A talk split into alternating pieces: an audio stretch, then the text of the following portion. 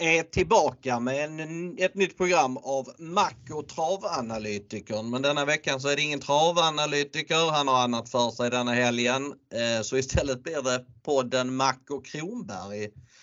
Så jag börjar väl med att hälsa Kronberg välkommen till programmet. Tack snälla du! Det är kul att vara med. Ja, det var ett tag sedan senast. Ja det var det men eh, vad jag kommer ihåg så hade vi någon sån där tävling, du, jag och travanalytikern. Och, ja, jag har för mig att det var jag som vann den faktiskt. För vi hittade en vinnare där i ena loppet. Ja, ja, det har jag glömt. Det har jag glömt. Uh, men det kan stämma, det kan stämma. Du var ju faktiskt med när vi nystartade uh, podden i, för någon månad sedan. Då var du, var du faktiskt med. Men i den här tappningen att det bara är du och jag, det var, det var länge sedan. Ja, det var länge sedan, det håller jag med om. Precis. Eh, denna veckan så körs det V75 torsdag, fredag, lördag, söndag. Eh, och vi fokuserar på söndagens tävlingar som körs på Stolvalla. Skulle körts på Romme men eh, där var det problem med Kvarka eh, så att där kan man inte tävla. Så istället så går loppen på nationalarenan Solvalla. Och eh, det är avslutningen på den här Eastern bursten eller vad det heter, något liknande kanske. Eh, Eh, och så mycket jackpot-pengar som 32 eller 33 miljoner extra i potten. Det är högt spelvärde med andra ord. Ehm, känner du dig påläst i omgången Niklas? Jag känner mig så påläst jag kan vara vid det här laget och eh, ja, man, är, man är ju taggad när det är extra pengar. Det går ju inte att säga någonting om. Och som du sa, spelvärdet är högt. Men jag vill också säga att det är faktiskt jättefina lopp vi har framför oss. Så att, eh, jag ser verkligen fram emot det. Mm. Det är bra klass på loppen nu när våren är här. Alltså. Det är i stort sett bra klass varje dag. Så att, eh, nej, jag håller med, det är fina lopp. Men jag tycker att vi gör som så att vi hoppar in i första V75 avdelningen direkt och det är ett klass 2 försök eh, över 2140 voltstart där eh, eh, favoritspelet har hamnat på, ja det var väl, eh, mm, där det är väldigt jämnt mellan Melby Imperial och Baltimore Face. Eh, av dessa två så tror jag klart mest på Melby Imperial. Detta trots att han har ett chansartat startspår på, i voltstart. Men jag tror att Magnus A. Djuse som var väldigt, väldigt nöjd med hästen senast och han återkom efter nio månaders uppehåll. Han kommer att göra allt i sin makt för att hitta ut i andra spår direkt och sen kommer han vara offensiv. Och kommer Melby Imperial fram utvändigt ledaren i ett eh, relativt tidigt skede så tror jag att han har väldigt bra chans att vinna loppet. Han borde vara ännu bättre med ett lopp i kroppen. Jag tycker att eh, där är Baltimore Face och även Even Younger är två bra motståndare men jag tror att Melby Imperial är eh, huvudet högre än Even Younger i alla fall. Eh, vad gäller Baltimore Face del så är jag rädd att han antingen kommer hoppa direkt eller att han kommer tappa värdefull mark direkt och hamna bakom Melby Imperial. Så att, eh, det gör att jag rankar Melby Imperial etta, Even Younger tvåa Baltimore Face trea. Och sen vill jag varna lite grann för nummer 11 Bentley VB som eh, har fått eh, ett lopp i kroppen. Var överraskande bra då efter ett offensivt upplägg och denna gången är det Erik Adelsson i vagnen. Fredrik B Larssons hästar har knallform för dagen så den, den vill jag varna för. Vad säger du om V751 Niklas? Jag, eh, alltså jag har gått fram och tillbaka med det här loppet för jag tycker att Eh, som du säger, både 4 Baltimore Face och 8 Melby Imperial sticker ut. Eh, jag har suttit och velat lite för Andreas Lövdahl var ju fruktansvärt uppåt inför Melby Imperial start senast. Eh, och den hade ju gått ruskiga jobb för jag förstod. Och det var ju lång frånvaro. Den kom tillbaka. Den imponerade stort. Den var ju i stort sett okörd över mål. Men det kan alltid komma en rekyl. Ehm, jag är imponerad av nummer 4 Baltimore Face. Så att jag kommer skilja mig från det här för jag kommer att ranka nummer 4 Baltimore Face eh, etta faktiskt. Jag tycker att intrycket på den har varit bra. Tränaren Elisabeth Lundholm, hon är inte ett dugg orolig för spåret. Jag litar på henne därför att jag har sett den här Baltimore Face flera gånger och jag tycker den har sett lite halvknacklig ut ibland. Men både Ulf Olsson och Elisabeth Lundholm de säger att det är lugnt. Jag litar på dem. Jag tror att det är lugnt. Jag tycker Baltimore Face har imponerat stort och jag tror att den har en bra framtid framför sig. Uh, Melby Imperial, andra häst för mig. Even Younger, det är ingen klar tredje häst.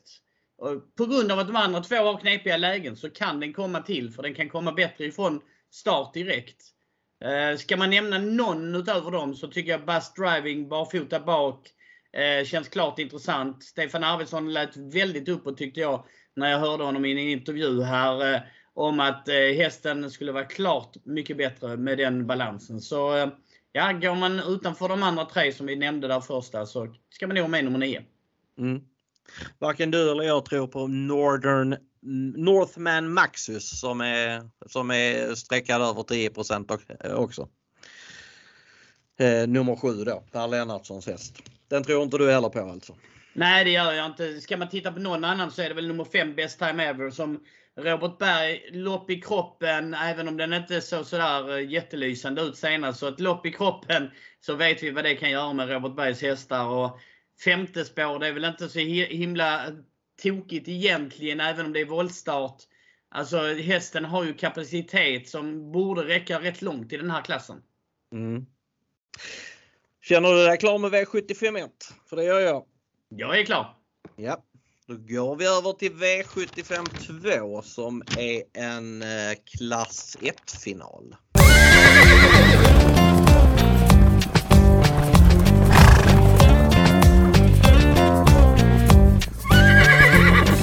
V75 2, ja det är alltså en klass 1-final. Det är lång distans 2640 och det är bilstart. Och eh, här har vi eh, eh, som jag ser det ett, ett väldigt jämnt lopp och det är mm, spelarna inne på också. Men knapp favorit just nu är faktiskt nummer 12, One Crystal. Den utvecklades väldigt mycket mot slutet av fjolåret och var väldigt fin när den vann första starten förra året. Den bara blåste runt dem och var tämligen ensam på plan.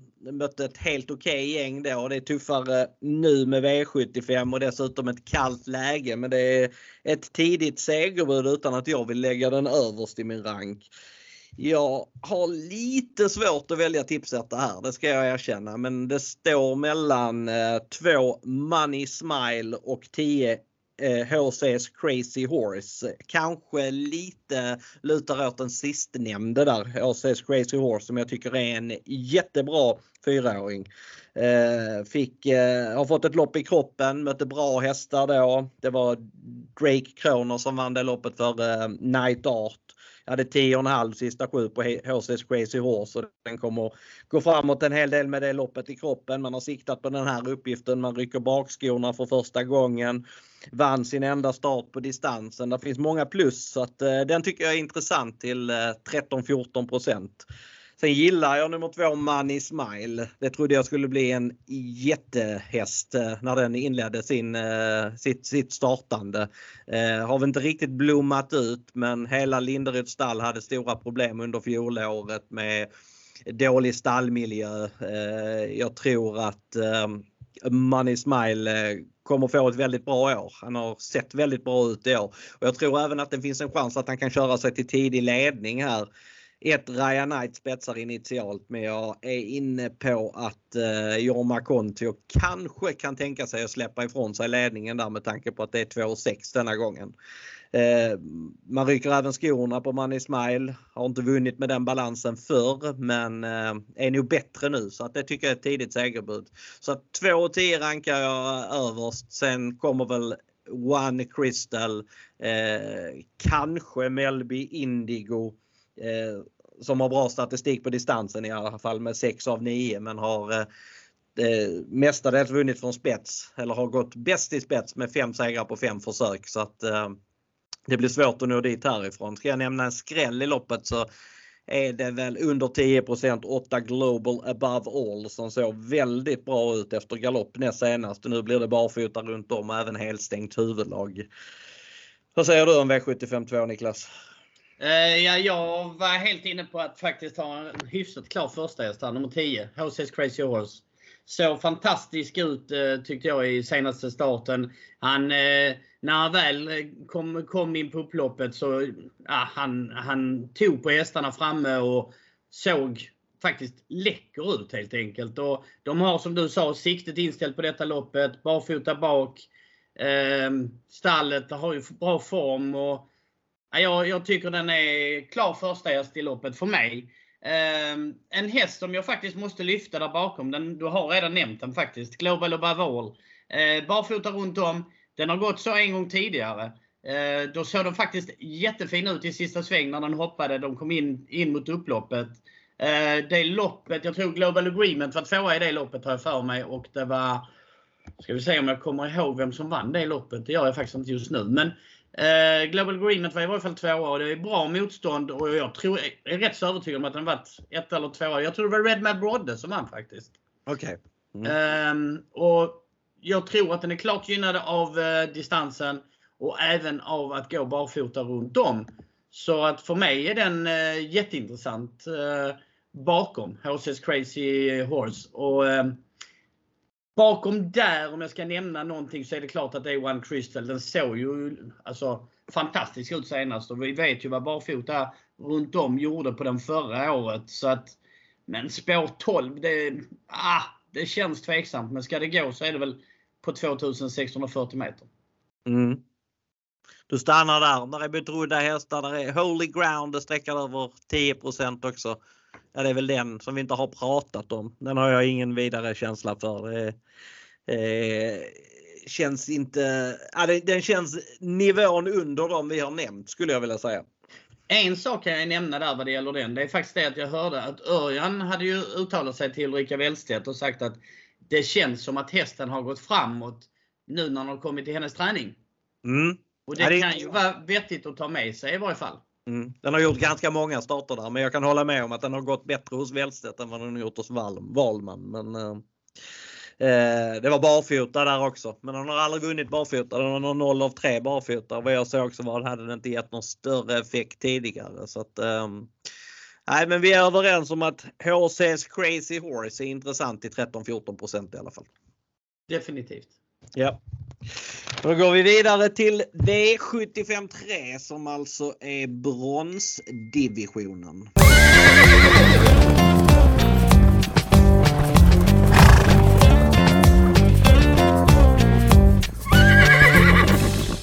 V753 är alltså bronsdivisionen och Eh, den här gången är distansen 1600 meter startbil. Och eh, favorit i detta loppet det är, ja det är jämnt även här. Men favorit just nu är faktiskt 3 Heroin Darling som eh, ja, man måste säga har utvecklats massor eh, i vinter och varit väldigt, väldigt bra vid segrarna.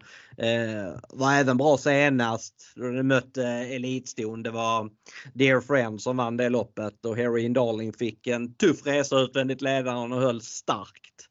Eh, hon är inte så tokig från start. Eh, jag tror faktiskt att det finns lillchans att hon kan komma till ledningen denna gången och skulle hon göra det, ja då blir hon väldigt svårslagen. Men det är inte mitt favoritscenario så att eh, utan jag tror att fyra I'll find my way home har spets, bäst spetschans och att eh, det är en solklar tipsetta med tanke på det. Eh, han har alltså haft eh, spår 7 till 12 i sina 7-8 senaste starter men nu har han äntligen fått ett bra läge med spår 4 bakom bilen och han är snabb ut. Han har gått i ledningen sju gånger, vunnit fem, två andra platser. Eh, han är eh, eh väldigt bra den här hästen när han eh, eh tävlar på, på topp. Jag tror han blir svårslagen för ledningen och tycker att han ska vara favorit och jag håller honom som spetsfavorit. Det är möjligt att man ska ranka Heroin Darling tvåa med tanke på att stryker de I'll find my way home och man har spikat den så vill man kanske ha in Heroin Darling som reserv. Men eh, jag tycker att 10 Capital Gain CC är tidig om man inte väljer att spika i det här loppet. Eh, han såg jättefin ut i första starten för året. Eh, han eh, har gått väldigt bra på kort distans. Han har startat på kort distans sex gånger och vunnit fyra.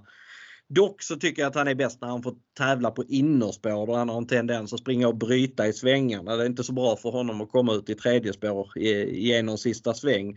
Och det gör att jag tror mer på fyra I'll find my way home på spets. Jag har även respekt för 8 A Perfect Face men eh, där vet jag att man siktar på ett lopp på hemmaplan nästa vecka man startar vecka vecka för att hon ska vara som bäst nästa helg på Jägersro. Så att ehm, eh, det känns lite som att man får ta henne den gången även om man har respekt för hennes kunnande. Sen tror jag väl att 5 S Trank på scenario, ryggledaren, alternativt spets, den är andrahandare till, till att komma till ledningen, skulle kunna duga. Eh, resten av hästarna tror jag får svårare att räcka till. Vad tror du om bronsdivisionen? Håller du med mig om att I'll find my way home är första häst? Nej, det gör jag inte, men det är min andra häst ska jag berätta. Eh, uh, jag den andra du nämnde tidigt, Capital Gain CC som första häst. Uh, jag tycker att statistiken är bra på den. Fyra av sex på kortdistans. Uh, eh, barfota, stängt huvudlag, jänkarvagn. Erik Adielsson upp.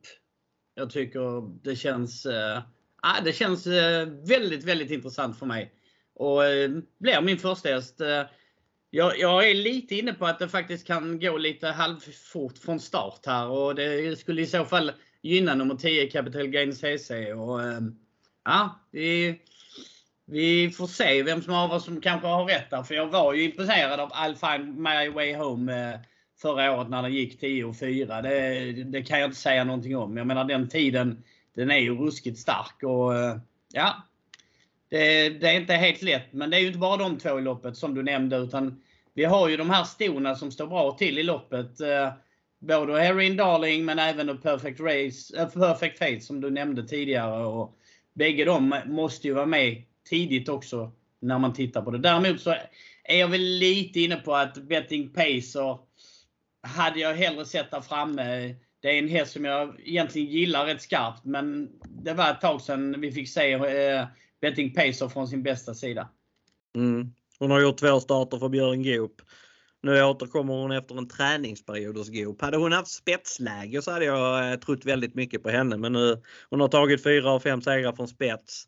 Hon har dessutom dåliga ryggar här med Abyss Wise Ass och Fighter Simoni som öppnar lite som inlandsisen första biten. Så att det, det är risk att hon hamnar punschigt på det men hon är samtidigt är hon 1 det är en väldigt bra häst. Så att, eh, sträcker jag på i loppet så skulle jag sträcka henne ganska tidigt bland de mindre betrodda. Men eh, ja, jag tycker läget är för svårt helt enkelt. Eh, men vi går över till V75 4 som ett kallblodslopp. Eh, känns eh, optimalt för oss skåningar va? Ja definitivt. Mm.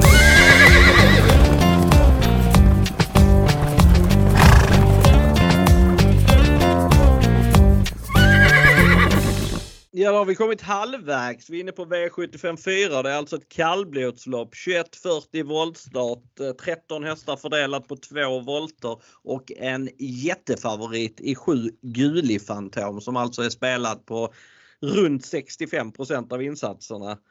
Eh, svårt att invända emot att han är favorit kan jag tycka. Han är, eh, har stått där med sju raka segrar slog liknande hästar vid segern senast. Eh, då var jag dock inne på att han skulle torska faktiskt. Eh, eh, han var stor favorit på förhand även då men fick ge 2,64 i odds till slut. Det var inte bara jag som tyckte att han var överspelad den gången. nu vann han enkelt från spets och såg bra ut men samtidigt var det hästar i det här loppet som antingen galopperade eller underpresterade.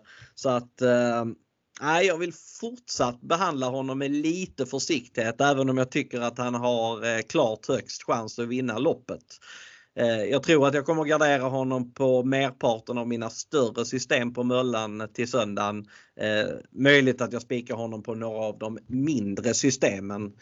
Bakom så tycker jag väl att det är fyra, fem hästar som skulle kunna vinna. Eh, klar eh, andrahandsfavorit är norske gästen nummer 13 Almrander som tidigare tävlat bra på V75. Jag tror han har gjort tre V75 starter på svensk mark. Jag tror att han har varit bland de tre i samtliga. Dock så fungerar han allra bäst i ledningen. Han har vunnit 21 eh, lopp, eh, Almrander. 16 av dem är från spets.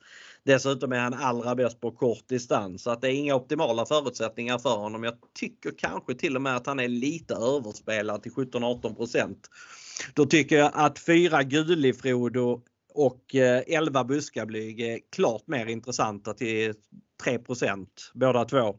Gulifroder har tävlat ganska jämnt mot eh, Gulifantom i flera lopp på slutet. Så jag tycker inte att han är så mycket sämre än honom. Eh, nu har han varit struken efter förra. Han kommer, kommer knappast bli någon pangstart från spår 4. Men skulle det klaffa så tycker jag att han är tidigt segerbud.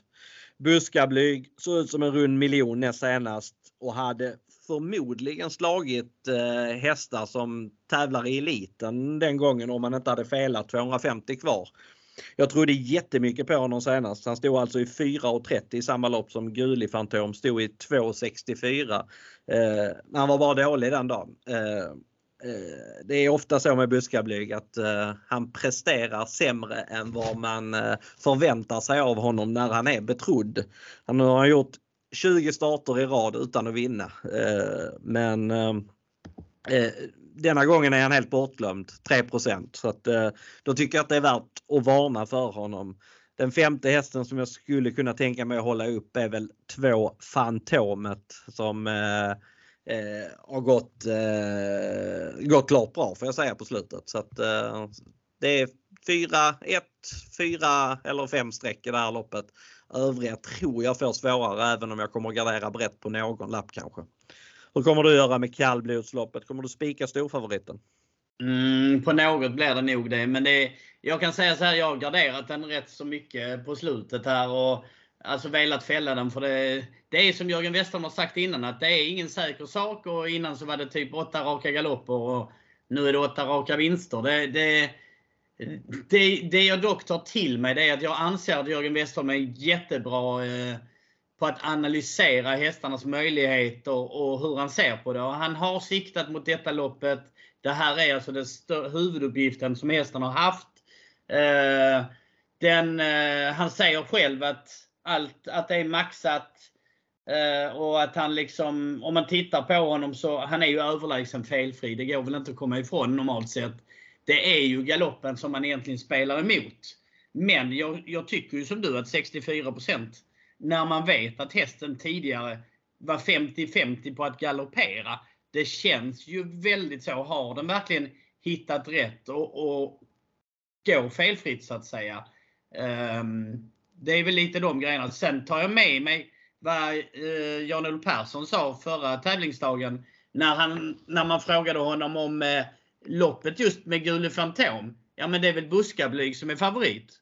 Den ska vara favorit tyckte han. Och mm. Det är ju en erkänt kunnig man just vad det gäller inom kallbloden. Och, eh, när han sa det så det fick ju mig att lyssna till och även om det nu var slagen klart av Guli Fantom senast så skilde det ju inte så mycket om man tittar på spelet. Jag menar det var 4,30 mot 2,40 eller 2,60. Och den här gången om vi tittar på procenten just nu så har vi 64% på Gulifantom, 3% på buskablyg. Garderar man så måste man ha med buskablyg. Så är det bara. Mm. Jag håller med. Är det någon skräll du kan tänka dig varna för förutom buskablyg? Nej, alltså Guliflodo är ju ingen skräll heller egentligen om man tittar bakom. Det är, jag, jag tänker ju i första hand att det är eh, just de här som vi har nämnt plus då alltså Almranders för mig och sen är väl femte hästen. Det ligger väl som i din, i din väg, Fantomet, som verkar också ha hittat lite det här att gå felfritt nu och, och har väl sett klart okej okay ut. Men det känns som att det ändå är en bra bit upp mot de här bästa i, i det här loppet. Ja, jag håller med. Jag tror inte heller att det skräller rejält. Ja, Gulifrode och Buskaflyg är ju skrällar men jag, jag, tror inte det blir någon av dem eh, långt ner i rankingen i detta loppet i alla fall. Det har jag svårt att säga. Men eh, då är vi klara med fyra sjundedelar. Då hoppar vi över till silverdivisionen.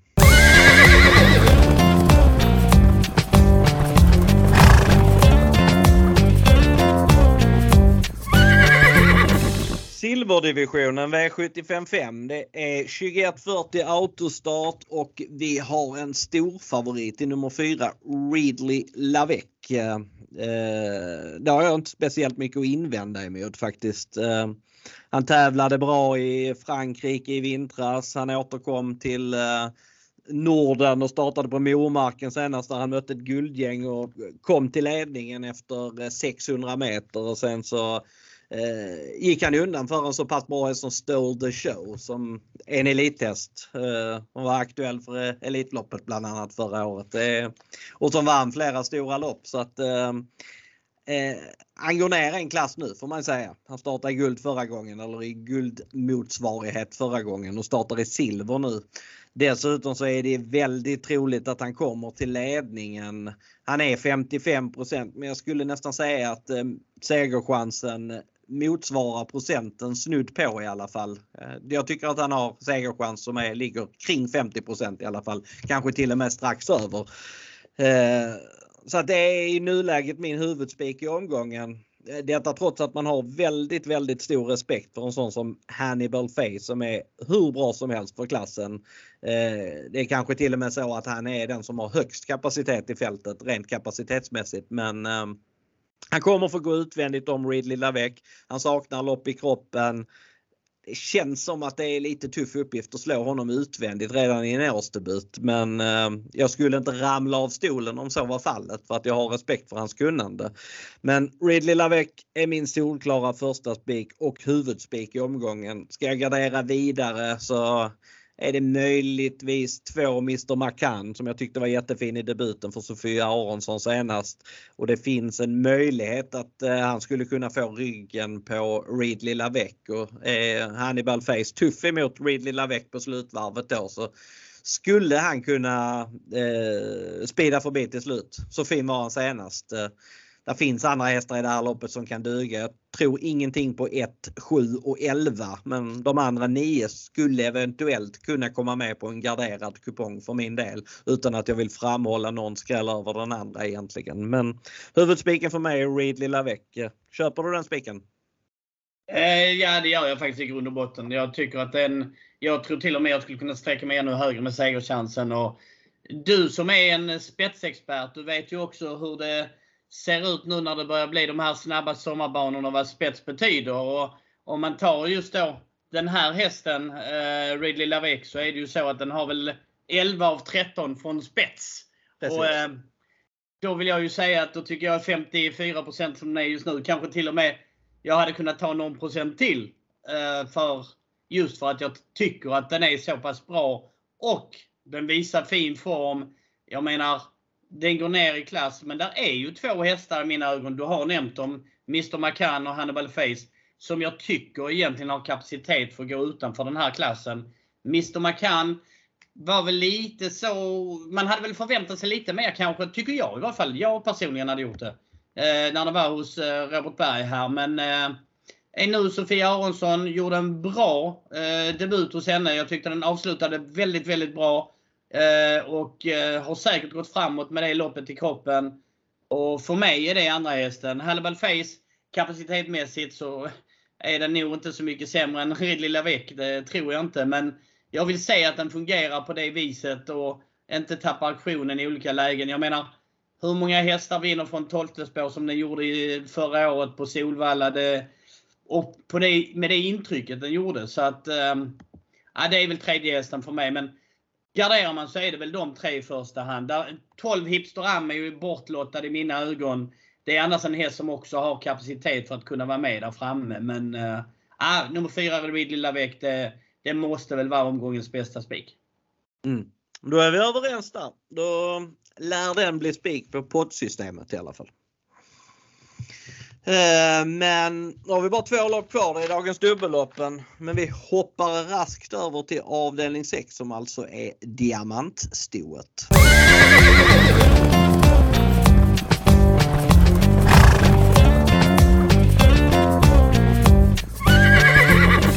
V756, ja det är alltså diamantstoet och distansen är 21.40 autostart och här blev på morgonen förhandsfavoriten Samaritana struken alltså. Den var sträckad på 28% Nu är det eh, väldigt jämspelat men favorit är 7 Invidia till eh, 19 eh, Ja, jag vet inte. Det, det, är inte min första häst men eh, ett väldigt, väldigt svårt lopp där det är svårt att peka på någon häst som absolut skulle vara favorit. Eh, Eh, Nvidia var jättefin vid segern senast. Eh, Avslutat 10,5 sista fyra, ungefär lika snabbt sista sju. Det var första barfota på väldigt länge då.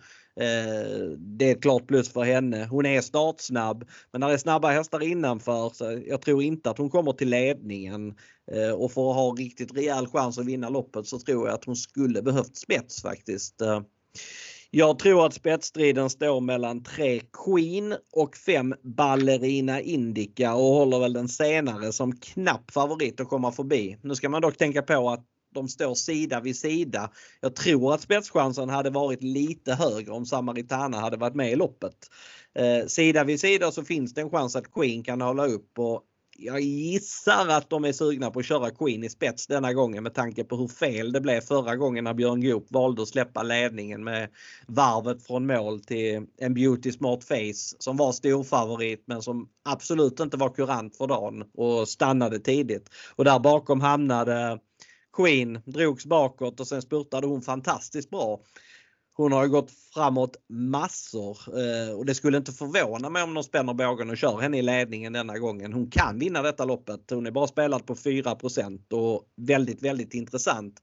Men jag väljer som sagt ändå att ranka Ballerina Indica etta på spets. Eh, hon är väldigt effektiv från ledningen. Eh, 5 av 8 tror jag hon har i spets. Hon är nästan alltid med där framme i loppen. Jag tror att hon har störst chans att vinna loppet från spets. Ska jag gardera vidare här, vilket jag kommer att göra. Det känns som att det är ett väldigt sträckkrävande lopp. Eh, de hästarna jag inte tror på det är 1 och 10 skulle jag säga. Eh, de andra 9 skulle kunna vinna loppet. En sån som eh, Vilja TUC spelade under 10% just nu. Där är det intressant med barfota. Det är andra gången hon går så. Eh, det var väl ingen succé första gången vad jag minns men eh, det är i alla fall spännande. Det var första rycktussar på henne senast men de behövde man aldrig använda så den effekten finns kvar. Eh, hon är intressant liksom 12 Ninja Skiss som slog bra hästar vid segern senast. Nu möter hon bara ston. Trots spåret så är hon ju väldigt intressant men som sagt man kan gardera på väldigt mycket här.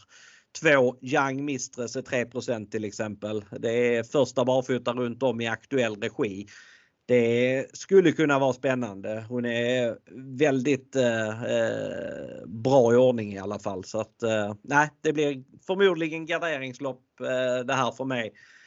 Kanske blir att jag spikar Ballerina Indica på något av de mindre systemen för att, eh, att de ska kunna bli slagkraftiga på så sätt. Vad tycker du om diamantstoet Niklas? Jag gillar faktiskt de här loppen. Eh, det är ofta, framförallt när det är lärlingar och allting nu som är i det här loppet. För det gör ju att det blir lite annan körning än det blir i de andra loppen. Eh, jag, ehm, jag lyssnar och hör vad du säger om Ballerina Indica och Queen. Och Queen lyfte ju faktiskt skopstallet senast. Eh, gjorde en jättebra insats då efter att ha blivit dragen bak. Men jag är fortfarande, jag behöver fortfarande övertygas om storheten på Queen om vi säger så. Eh, ballerina Indica tycker jag också är väldigt mycket upp och ner i sina insatser kanske inte helt bjuder till sista 150 metrarna. Och när vi kommer till V75 då vill jag gärna att de gör det. Eh, så för mig så är första hästen Vilja TUC. Jag tycker det är superintressant med rycktussar. Eh, som de rycktes ju inte senast även om de fanns där. Barfota runt om. Jätteintressant. William Ekberg tycker jag kör riktigt, riktigt bra. Och eh, nu har de blivit nedstruken till femte spår bakom Autostar. Ett spår som är ju väldigt gynnsamt. Så eh, ja, strykningen tyckte jag gynnade min häst, Vilja TUC. Den ska ha ett lopp på rulle. Men som jag sa, jag tror att det blir lite fart från start här. Jag har ingen som helst tvekan över att William Ekberg kan glida ner i andra, tredje ytter. Och väl där, ja då väntar jag bara på när han ska sätta in stöten för att avsluta. Det kan Vilja TUC.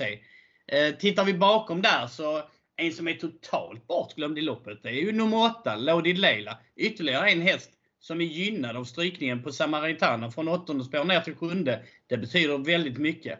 Och 1% Simon Helm, också en duktig kusk. Det vet ju både du och jag. Han har ju varit här nere. Eh, barfota runt om. Loaded Leila. Den har kapacitet för att vara väldigt långt framme i detta loppet. Det är ett öppet lopp när man tittar på det. Du eh, nämnde att det var två hästar du tog bort. Eh, en av dem vill jag faktiskt nämna lite grann. Det är nummer 10 Tasherit. För den är mycket, mycket bättre när den går barfota runt om. Det mm. Den är dock en bra bit ner på min rank, men jag tycker att med barfota runt om så ska man nog inte fullständigt dissa den. Nej. Det kan bli helgardering för dig här på något system lät det som. Det är mycket, mycket troligt som sagt. Men eh, det kan också bli att jag chansar och spikar Vilja TUC på något eller går lite kortare med några som jag tycker är väldigt sträckvärda. För att eh, det är ju ett bra sätt, precis som du sa innan, ett bra lopp att kunna ta sig ur om man lyckas göra det på ett eller bara ett par streck. Precis, jag håller med. Men då har vi bara ett lopp kvar i gulddivisionen. V75 7 så att vi eh, hoppar väl över det.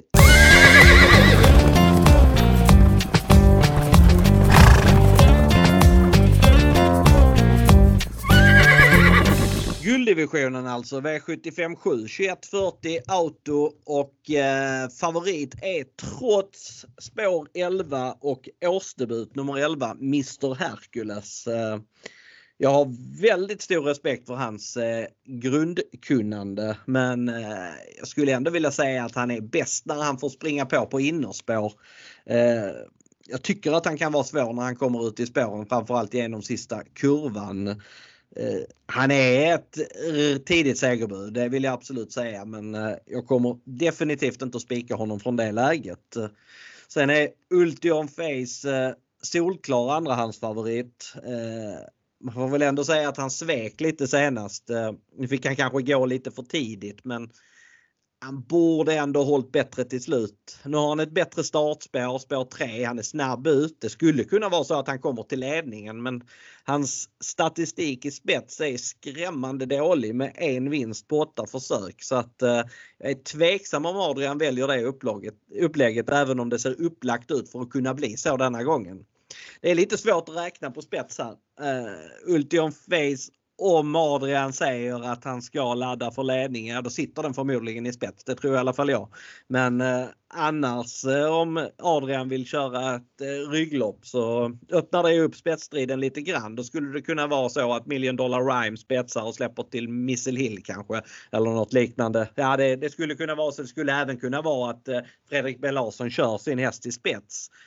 Det troliga är dock att han, han väljer att släppa ledningen med Million Dollar Rhyme men även från ryggledaren så tycker jag att eh, Million Dollar Rhyme är intressant. Eh, han brukar gå bra efter vila. Han gick eh, bra i Frankrike i vintras i några lopp. Senaste starten så blev han alldeles för het med helstängt huvudlag så den, det kan man bara dra ett streck över men eh, det var ändå han mötte ändå Beats då som är aktuell för Elitloppet. Stod i 6,60 i det loppet. Eh, det är inte tuffare detta, det kan, kan jag absolut säga. Och på scenario, ryggledaren, kanske spets så tycker jag att han är eh, definitivt värd att varna för.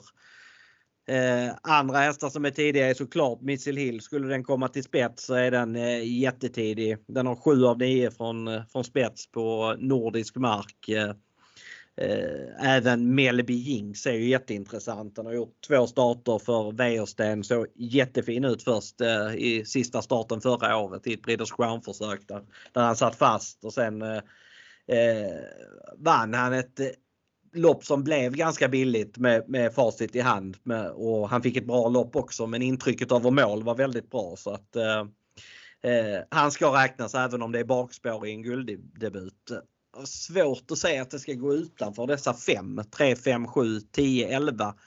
Jag kommer nog sträcka dem på de flesta av systemen. Jag kommer varken sträcka fler eller färre. Fler kommer jag sträcka på någon lapp men eh, eh, jag tror att man klarar sig väldigt, väldigt bra på de fem strecken. Vad tror du om gulddivisionen Niklas?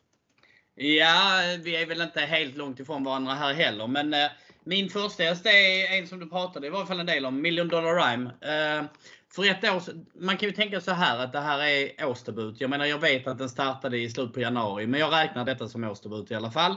Eh, på Solvalla för ett år sedan när de gjorde sin årsdebut så vann den. Det var dock lite tursamt för Admiral Ås galopperade i, som, som klar segrare i mina ögon eh, en 200 meter kvar. Eh, och den låg i rygg och då kunde den spida förbi Missile Hill som hade legat i dödens på Admiral Ås. Eh, året innan det Ja, då var den tvåa i sin årsdebut. Eh, då var det Ecuridé som vann. Eh, jag ser ingen Ecuridé, jag ser ingen Admiralos i loppet. Admiralas i loppet. Och, eh, jag tycker att den här är jätteintressant även om den har kommit upp i åldern till och är nio år nu. Jag tycker Fredrik Larssons stall börjar visa gryende form så att säga. Och, eh, jag är inte så jätteimponerad av Missel Hill. Jag, det är en häst som jag har kommit fel på och det så många gånger. Så att, eh, eh, jag, jag har tröttnat lite. Den ligger nere som fjärde häst i min rank trots att det är Erik Adielsson i Sulkin och så vidare. Men min andra häst måste bli Melby Jinx. Jag tyckte att eh, sättet den vann på senast var bra. Det må hända att loppet blev serverat för den men just därför så kan jag också tycka att den behöver ju inte förta sig. Det borde finnas krafter kvar att ta av till nästa gång så att säga. Det är nästan så att det var sparat i mål. Eller, alltså som att den suttit fast nästan. För att det, det var ju kort innan mål och den avslutade väldigt, väldigt bra. Mr Hercules, ja, det vet vi ju att den har ruskig kapacitet. Så att det är väl inga tveksamheter om att den också ska kunna vara med i striden. Men som första SDH-debut årsdebut från bakspår, det känns tveksamt. Då, går jag, då flyttar jag hellre Melby Jinx före den. Eh, på grund av att den har eh, vunnit lopp. Och Million Dollar Rhyme som sagt, den har ju bevisat att den har gått bra i årsdebuter tidigare. Så för mig är 5, 10, 11. Därefter kommer väl nummer 7 Missile Hill. Jag tycker att Ultion Face på sträckan är överstreckad för jag var jättebesviken på den senast. Jag trodde den bara skulle vinna. Så att, eh, ja, för mig var det ingen bra prestation och då, då får jag, det får bli att ta en omtag men eh, den kommer inte med mer än som 50 häst där för mig. Vad säger du om en häst som Hazard Boko som du, jag vet du kan väldigt väl? Amerik eller jänkarvagn, barfota runt om. Det måste ju vara grejer som du gillar med den i varje fall. Ja, den är ju, den är ju kapabel. Den är ju kanske inte så långt efter de bästa här rent kapacitetsmässigt. Sen ska det ju väldigt mycket till från bricka 12 på, i gulddivisionen. Men jag rankar väl den någonstans 6 7 skulle jag säga. Den, den kommer med om jag sträcker mer än 5. Definitivt. Om man, om man tittar på strecken i loppet, är Axel Ruda lite överstreckad tycker du till 8% Ja det får jag säga. Det är ändå gulddebut. Eh, brukar prestera som bäst när eh, som allra bäst när det är finaler på V75. Den har ju vunnit två finaler och varit trea i en final senast. Den är ofta matchad till de uppgifterna, alltså eh, vässad till de uppgifterna. Eh, nu är det visserligen gulddebut. Jag gissar att han, han har vässat till honom lite grann men ändå en nivåhöjning från silver till, till guld. Så att, eh, att han ska vara 8 det kan jag inte köpa riktigt. Jag kanske tycker att han borde vara 4-5 kanske. Det skulle jag säga. Mm. Eh, själv då? Du nämnde inte honom som ett tidigt segerbud. Nej, jag tycker den är väldigt överstreckad. Jag ville bara höra din tanke på det. För ja. i, i, min värld så att, att, den, att den ska vara streckad mer än vad Million Dollar Rhyme och eh, eh jämstreckad med Melby Jinx. Jag, jag tycker liksom det skiljer 30 meter mellan dem, eller i varje fall minst, på bästa form. Eh, jag kan inte för mitt liv förstå hur den kan vara streckad på 8 Nej, nej, jag kan hålla med om det. Den sträcker man bara om man, om man sträcker mer än fem hästar. Så, så känner jag väl också. Eh, det låter som att vi båda är inne på att det är risk att Guli Fantom och Ridley Lavec vinner som är spelade över 50 båda två. Då, då kanske det inte blir någon jätteutdelning även om det är jackpot eller vad, vad tror du? Nej, det är ju sant precis som du säger men samtidigt så är det ju så att eh, det kan ju komma lite det räcker ju med några sidoskott. Jag menar vi har ju varit med om det tidigare att det var två stora favoriter. Då pratar vi inte 50-60% utan då, då pratar vi när de varit 80-procentare som har suttit och vunnit och ändå så har det gett mellan 2 och 400 000. Så att det, man ska ju inte säga att det är omöjligt utan det handlar ju i första hand handlar det om att få 7 rätt. Vad man sen spikar, ja, hittar man rätt på dem så ja, då är man en bra bit på väg. Ja. ja, för mig ligger nyckeln lite i att ska det bli ska det bli mycket pengar på, på V75 så måste en sån som Gulig Fantom torska. Eh, då, då, tror jag det kan bli, då kan det ju bli väldigt bra givetvis. Eh, men för att jag kommer att spika Riddle väck på väldigt många av mina system så att eh, Gulig Fantom är den som är den jag garderar när jag eh, på, de, på de större systemen i alla fall. Eh, min bästa spik i omgången det är Ridley Lavec. Vilken är din Niklas? Ja, jag, jag går ju på samma som du. Jag tycker Ridley Lavec är bästa spiken i omgången, utan tvekan. Ja. Min bästa skräll i omgången, det får jag just nu säga, är Queen. Den är 4% just nu. Nu är Sal Samaritana struken där. Jag gissar att procenten kommer kanske dubblas på Queens. Den kommer nu bli 8% skulle jag gissa. Men även där tycker jag att den är väldigt spelvärd på scenario, spets eller ryggledaren och väldigt, väldigt bra form. Eh, vilken är din bästa skräll? Ja, min bästa skräll, alltså tittar man till procenten så skulle jag ju egentligen sagt Million Dollar Rhyme. Men jag är ju inne på att den kommer att stiga. Och jag, hästen jag verkligen gillar den här omgången det är nummer 6 Vilja TUC i sjätte avdelningen Diamantstoet. Bra kusk barfota runt om. Visat väldigt bra form. Ja, det, är, det är bra tecken för mig. Ja, jag förstår. Har vi skrällen i samma lopp, spiken i samma lopp. Eh, Gulig Fantom får vi gardera på eh, vårt poddsystem i alla fall för att det ska bli eh, någon form av värde i systemet. Det känns så. Men eh, det känns som att vi är ganska överens, mer än vad Kristoffer och jag brukar vara i alla fall. Ja, vi var väldigt mycket överens tyckte jag. Jag trodde faktiskt inte att vi skulle vara så överens. Eh, det, däremot, jag, var li, jag, jag hade inte full koll på vad du var inne på här i diamantstoet. Men eh, vi var väldigt överens överlag. Precis. Men du, jag tackar dig Niklas för att du eh, gjorde ett inhopp i podden och du, du ska vara med även nästa vecka för Kristoffer är borta även då. Ja, och då, eh, då hoppas jag verkligen att vi faktiskt skiljer oss lite mer. För det, det är roligare när man har lite större skillnader i, i funderingarna. Precis. Jag tror det är hemmaplan nästa vecka. Va? Eller är det veckan efter? Nu står det lite still i mitt huvud. Det är nu veckan efter. Det är hemmaplan va? Nu ska vi se, vad sa du? Det blir jag tror det äger inte förrän den 22 tror jag. Axevalla tror jag det är nästa vecka. Axevalla. Sen är det Jägersro. Exakt, 22, 22 april. Precis. Men du, jag tackar dig än en gång Niklas. Så önskar vi varandra lycka till till imorgon och sen eh, så tackar vi alla lyssnare för eh, denna veckan så återkommer vi om eh, sex dagar blir det. Det här programmet släpps på lördagen så att eh, nästa program släpps redan nästa fredag. Ha det gott!